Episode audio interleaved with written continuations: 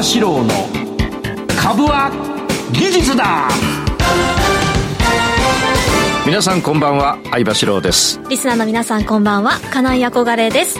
この時間は相場志郎の株は技術だをお送りしていきます。はい。よろしくお願いします。俺ね、はい、本あのアマゾンで買って、ええ、で今朝届いて、はい、で車の中に常備しといて今日はねそれを読みながら会社に来ました。うん。雨がかい花粉で。でねその題名がですね、ええ、2040年の日本。2040年。うん。ということは何年後だ？17です。17っていうことは俺はね77私はで輝き輝きじゃねえななんだっけ？憧れです。憧れちゃんは48歳。48またバリバリだよね、はい、で多分リスナーもあのバリバリの方たくさんいらっしゃると思う。日本ね、はい、みんな健康で長寿になってきてますから、うんうんうん、で2040年にどうなるか。これ野口幸雄先生という、はい、あの有名な先生が、えー、お書きになった本で、えー、この時にですねえー、年金をもらってる高齢者の皆さんと、はい、えー、それを負担する若者の比率が1対1になるということ。1対 1? そう。で人口はですね、えー、今の2割減かな。だこれは結構大変だよね。今日もなんかニュースあったんだって？そうですね、うん、2022年の出生率が初の80万人割れ、うん、ということで国の推計よりも11年早いということですね、うん、11年早い。11年って大変俺なんかあと寿命30年しかないのにさ 俺の3分の1の寿命分を早いっていうことは相当早いっていうことだね。大変なことが起きなるほど。あれそうするとすごいな。え、はい、あの憧れちゃんが生まれた年は、はい、出生どれぐらいいたの？どれぐらいいたんですか？同級生。俺の時はね多分百何十万人いたと思う。うん。だから大体100万人ぐらいなんだよね、はい、やっぱ2割減だね。そうですね。11年早い。9万9700ああなるほどね。そのところはね、はい、学校のクラスが45人クラスで、ええ。えー、結構5クラスぐらいあったかな。今2クラスとからしいよ。そうなんですね、うん、私も40人かける5でしたね、うん、ああじゃあまだまだ多い方だ、はい、もう今少ないみたいね、そうなんですね、えー、まあ大変だよな。で日本だってニューヨークなんかね、うん、えーと、と30年前に不動産買ったやつがもう5倍になってってはい。住み替え住み替えでどんどんこうでうちなんかさうちとかあの我々なんて買ってもな、え30年前の値段があんまり変わんないからね。だからどうしたらよかろうか。どうしたらいいんでしょうか？株だろう。株で 明るい未来のためにはということですか。はい頑張っていきましょう、はい、この番組は株職人の相場志郎さんが長年の実績で生み出した技術でかつ実践的な株式トレードについてたっぷりとお話をいただく番組ですえ YouTube ライブの相葉 TV 相葉四郎株塾公式チャンネルでも配信しています。動画配信については、ラジオ日経の番組サイトと相葉 TV でご覧いただけます。また番組を見逃した、もう一度見たい、そういった方のために、ファームボンドの会員登録をしますと、番組の過去の動画などもご覧いただけます。番組ホームページの会員登録バナーからぜひよろしくお願いいたします。それでは番組を進めていきましょう。この番組はアイディアを形にそしてその先へ YHOW The YHOWDO Company と株塾を運営するファームボンドの提供でお送りいたします。相場志郎の相場の潮流。このコーナーは足元のマーケット環境を分析し今後の見通しを伺います。それでは今日の相場を振り返っていきましょう、はい、いつもの読んでちょうだい。はい、はい28日の東京株式市場で日経平均株価は小幅に反発し、前の日と比べて21円60銭高の27,445円56銭で終えました。前日のアメリカ株式市場で主要株価指数が上昇した流れを受けて、東京市場でも運用リスクを取りやすくなった投資家の買いが入りました。反面、バリュー株の一角に利益確定売りが出たことが重荷となり、午後にかけて伸び悩みました。前日のアメリカ株式市場でダウ工業株30種平均など主要指数が反発。アメリカ長期金利の上昇一服が支えとなりました。東京市場でもハイテク関連などグロース株を中心に買いが入り、日経平均の上げ幅は一時100円を超えました。もっとも午後に入ると日経平均は伸び悩みが目立ち、海運株などこれまで堅調に推移していたバリュー株や高い配当利回りの銘柄に売りが出ました。前日の日本郵政が発表したゆうちょ銀行株の売り出しで株式需給の悪化が意識される中、日経平均は下げに転じる場面もありました。東証株価指数トピックスは小幅に3日続伸し、0.50ポイント高の1993.28で終えました。一時は節目の2000を上回りましたが、その後伸び悩みました。東証プライムの売買代金は概算で3兆3819億円。売買高は13億8807万株でした。東証プライムの値上がり銘柄数は806、全体のおよそ4割にとどまりました。値下がりは973銘柄、そして変わらずは56銘柄でした。3兆円って言われても分かんないな。森永配中何個買えんだ、これ。何個だ？ね。我々には分からない金額だけど。うん、なるほどね。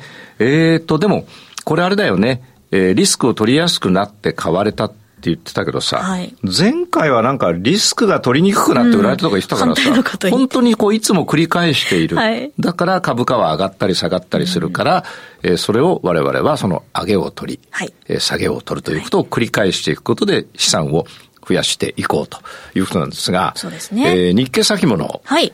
えー、まずですね、週足からの判断をちょっとしてみました。はい。で、えー、これを憧れちゃんには見ていただいてますけれども、えー、週足のですね、ローソク足を外して、はい。えー、私の紫っていうのはこれ、あの、50周移動平均線。はい、青というのが30周。えー、緑が10周移動平均線ですが、はい、例えば今見ていただいて、あの、えー、かがや、えー、じゃなくて、憧れちゃんに見ていただいている、はい、2021年の、えー、10、ごめんなさい、2020年のお終わりの頃から2021年の初めまでは、はい、この50周と30周と20周が、はい、えー、ある程度の角度をつけて、うん、それぞれが離れてあの、上に向かってます。結構ずっと同じ感覚で、そうそうそうそう。これはトレンドができているわけですね。はい。つまり、過去50周の移動平均が上を向いていて、うんうん、そしてそれより離れてもっと上の方に過去30周があって上を向いている。はい、それよりもっと上の方に離れて過去10周が上を向いているってことは、直近の10周の勢いがある。はい。それにつられて、過去60週も上がっていくし、50週も上がっていくという、あの、勢いがある、あの、動きを言ってます。はい、ところが、現在ですね、どうなってるかっていうと、ごにょごにょしてます。ごにょごにょしてます。つまり、えー、えー、30週が横ばっていて、はい、えー、50週が横ばいからちょっと上向きそうな雰囲気があって、うんうん、20週は、えー、下がってたのがちょっと上を向いてきた。はいだけど上昇だったら一番下に50周、その上に30周、その上に10周なのに、一番下に10周があるってことは上昇じゃなさそう。うえでも、えー、50周の上に30周があるってことは上昇っぽい。はい、だから、なんていうかな、あの、ある意味上昇の動きをしてるのに、ある意味下落の動きをしてるから、ということは、えー、どういうことかっていうと、一方的なトレンドではなくて、はい、えー、ひとしきり上げると、ひとしきり下げる。ひとしきり上げると、ひとしきり下げるという、えーと、小幅に上がったり下がったりを繰り返している。うんうんうん、だからこの4、あの、憧れちゃんに読んでもらってる原稿も、はい、あの、ね、下の根が乾、まあ乾くかもう一週間経つから、下の根が乾いちゃったんだけど、一周おきにリスクが取りやすいマーケットになって買われた。しかしとか言って、これ必ずこれエクスキューズですねつけてんだけど。ね、で、そう、反面ってね。うん。これはもう決まり文句なんだけど。はい、で、その前はリスクが取りにくくて、えー、売られたとか言って、だからそういうことを繰り返してるのが今なんですね。はい、ところが、先ほど見ていただいた、えー、50週が上を見て、30週が上を見て、10週が上を見て、それぞれの移動平均差が離れて上向かってるっていうのは、もう、どんどんお金が入ってきて買われていく段階ですね。はい、これ21年の1月から、えー、5月ぐらいまでなんですけど、はい、これはですね、この原稿いつ読んでももうとにかく買われてると。リスクが取りやすくなる。取りやすくは前回もうどんどんどんどん上がってる状況ですね。で、何を今言いたいかっていうと、はい、忘れちゃった。あ嘘。今、今の週足の移動平均線を見ると、緑と紫と青、はい、えー、10週、50週、30週を見ると、はい、えー、例えば上がってもそう長く上げが続かず、例えば下がってもそう長く下げが続かず、えー、こう迷っている状態が、はい、あ現れています。小幅に動くよっていうことです、ね、そうです。ですからしっかりしたトレンドではない。うん、じゃあ次にですね、はいえー、冷やしを見ていこうかなと思うんですが、えー、今後の動き、えー、今週の動きをですね、予測してみました。はい、動きが1、2、3つ予測をしました。えー、今時点で、先ほど、今、携帯で私ね、見たんだけれども、はい、えっと、に、えー、2万7480円なんですね。はい。うん。で、今日は実は、えー、上髭で、あ、前の話からしましょうかね。はい、前の話からしましょう。えっ、と、ずっとこの番組で追いかけてきたのは、えー、この上昇してて、横ばっ、はい、で、二十何日ぐらいまで経ったのかな、うん、そこの方から。はい、そう、横ばいがずっと続いてますよと。うん、で、上に上髭がツンと出て、下にツンと出て。はい、髭が多い。そう、上に、だからおじさん相場って言ったんですね。で、ずっと続いた。はい、で、ついにですね、えー、前回の番組で、えー、そこで陰線引いたら多分下げるだろうって話して、うん、まあその通りの一応俺当たったよ、よかったよ。もう生まれて初めて当たったよ。大体でも、あの、この番組で言った通りになってるよね。はい、うん。で、えー、青、ですね、えー、30日移動平均線にぶつかって陽線を書いて今3日上昇。はい、ところが今日はね、上髭を作って、えー、小さなローソク足になっちゃいました。うん、で、そこがね、27,500円の手前なんですね。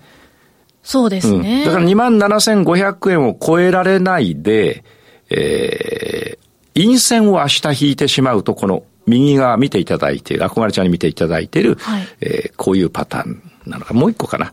このパターンになるのかな。こうね。行かないと。うん。つまり今晩か、明日、陰線を引いてしまう。ええ、27,400円。今440円だけど、その下で陰線をちょっとローソク足、普通のサイズで引いてしまうと、はい、今度は紫ぐらいまで、つまり、えー、50, 50日線ぐらいまで下げるから、前回の下落より下まで行く予想なんですね。そうすると2万7000割れがあると。はい、これが一つです。だから、今晩と明日が非常に重要になってくると。へな、なんでそこまで下がるかもって言えるんですか？うんと、前回ほら、ここ、ここ、前回ここまで行ったでしょ？はい、前回はこの高いところ、2万7800円から、えー、先週の下げは、えー、2万7千までいった。はい、今回は3日しか上げず、先週の高値の2万7800円いかずに弱ったっていうことは、あまり高いところまで行けずに今日の上髭で弱っちゃったから、明日陰線か今晩陰線を引いたら、前回より安いところまで行くだろうと。かといって週足から行って細かい値動きですから、前回の安値を割ったちょうど収まりのいいところぐらいまで下げるというところでしょうね。ちょっと力が残ってないかも。そういうことですね。で、もう一つはですね、はい、えー、つまり明日下げちゃうパターンを今話しましたが、はい、えー、今晩上げたとします。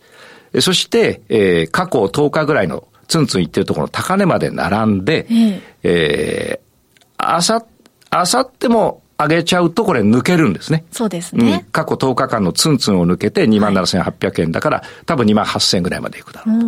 えー、それからもう一つのパターンが、えー、今晩陽線で明日も陽線だったけれども、過去10日間の上のツンツンのおじさん相場の上髭を抜けないで、はい、えー、あさってかしあさってか、陰線が出ちゃうと、はい、結局高値が過去10日間の高値に並んで、うん、えー、陽線出たけど並んで、結局弱ってしまったっていうパターンですから、おそらくこの、えー、今お話した3つのどれかに似た動きになるんじゃないかなと。ただ、一回下げても、ちょっと一回そこでストップして、軽く上げて下がれば、これ、まあ、大きな下げになるだろうということですね。はい、で、えー、冷やしで注目していただきたいのが、はい今、憧れちゃんに見ていただいてますが、まあ、3つの例をお話ししました。で、リスナーの皆さんにはですね、あの、YouTube ライブの時に、このチャートを見ていただこうと思うんですが、今見ていただいている、あの、うん、緑、つまり、いつ、えー、10日移動平均線と赤、5日移動平均線と青、はい、30日移動平均線がこの、この、俺のパソコンのポインターの中に収まる。はい。ということは、狭い範囲に、5日、10日、30日が集まってると。と現在の、えー、日経先物の価格というのは、過去5日間の平均と、はい、過去10日間の平均と、過去30日の平均と、ほぼほぼ似たところにあると。はい、つまり、えー、動きがなくなってきたと、で。動きがない後ってどうなる？大きく動く、うん、大きく動くんですよ。はい、だからそ、そういうタイミングですね。前回、この赤、緑、青、つまり5日、10日、30日が前回重なったのは、ここです。去年の12月。うわその後、大暴落、大暴落。で、今日上髭ポツンといったでしょ？ツンといったでしょ、はい、前の高値いかなかったでしょ、はい、その暴落の時もね、上髭ツンといって下げてますから。しかもこの線がね、3本、三本の移動平均線集中してますから、はい、集中、移動平均線っていうのは、集中と、なんですかね、離れる、はい、分散っていうの？が繰り返してるね。うん。で、集中してると。そうそうそうそう。移動平均線が集中してるってことは、値動きがなくなってるわけだ。はい、で、値動きがなくなった時に、こんなくなるということは、ただ、さっき見ていただいて、読んでいただいたように、はい、3兆3819億円の売上売上とか、えー、売買代金があるんだから、はい、いろんな人が売ったり買ったりしてるのに動いてないんでしょ？つまり誰かは売ってんのよ。はい、で、売るだけじゃ誰も買う人がいないと、売買は成立しませんから、その売る人がいたのを誰かが買ってるわけだ。はい、うん。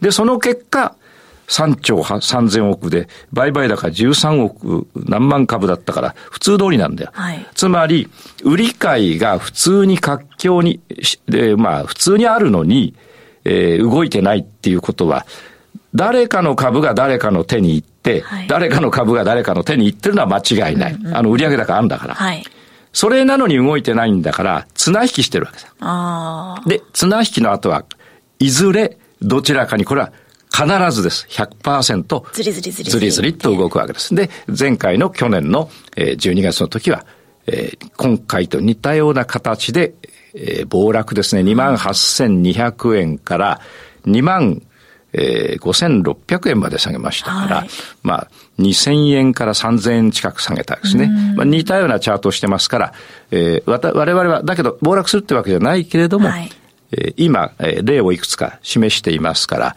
慎重に今晩どうなるか。そして、明日どうなるか。これぐらいである程度決まってくると思うんだよな。そういうことになりますね。そういうことになるよね。うん。で、えー、日経先物が大きく動くとき、大きく動くときは個別銘柄はそれに釣られる傾向があると。ああ、大きく動くときは釣られる。釣られる。で、日経先物が、まあ、大きくは動いていないときは、はい、個別銘柄はそれぞれの動きをすると。うんうん、上がるものは上がる。だから、家と一緒だ。あの、家族バラバラ日々動いてるけど、はい、お父さんがよし、引っ越すぞって言ったら引っ越さないわけいかないじゃないそうですね、さすがに。俺の友達なんかはさ、今フロリダに住んでんのにさ、うん、3月にあれだぜ、ポルトガルに引っ越すんだぜ。へえ。でもお、お父さんだけ行っちゃうんじゃなくて全員で行くらしいよ。さすがに、うん、うん。なんかね、8000万円ぐらいで買ったのが、3億ぐらいで売れたって言うんだよ。だ彼彼らはそうやってアメリカの場合やってるのよ。8000万で買って3億で売れたから、今度はポルトガルにえー、リスボンかどうかかな、はい、ポルトガルにその3億を使って買うわけだ。で、ポルトガルで買った3億の家が、今度は5億ぐらいになった後に、今度はまたどっか行く、なんかそう、日本はなんないからな。3億円で買ったやつがさ、2億9千万ぐらいになったりね。うちは上がってんだ、たまたま。ね。よかったよかった。うんうんうん。でも売らないぞ。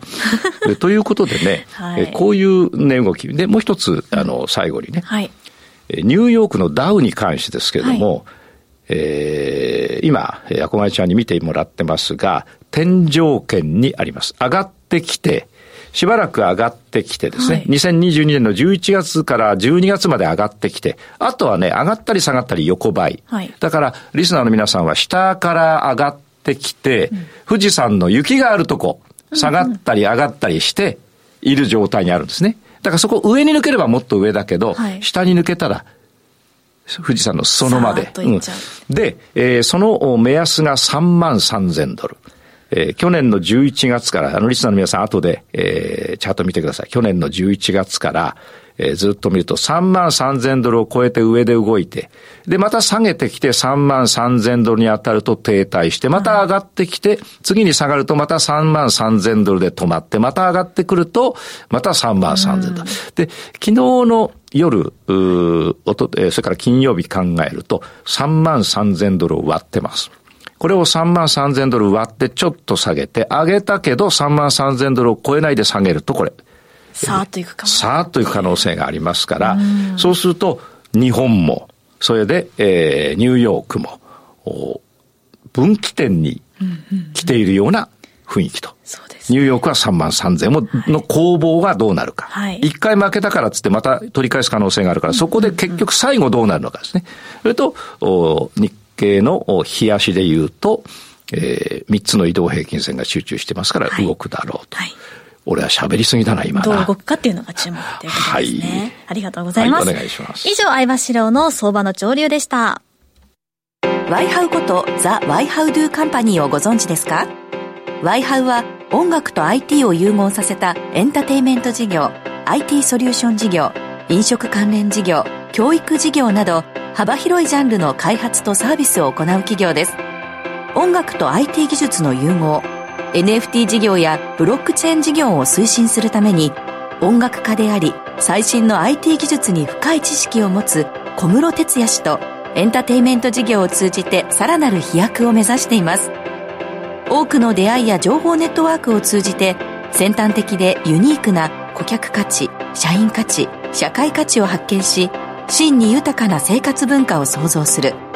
アイデアを形にそしてその先へ。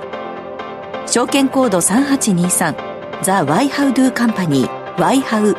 詳細は番組ウェブサイト右側のバナーをクリック。もしくはワイハウで検索。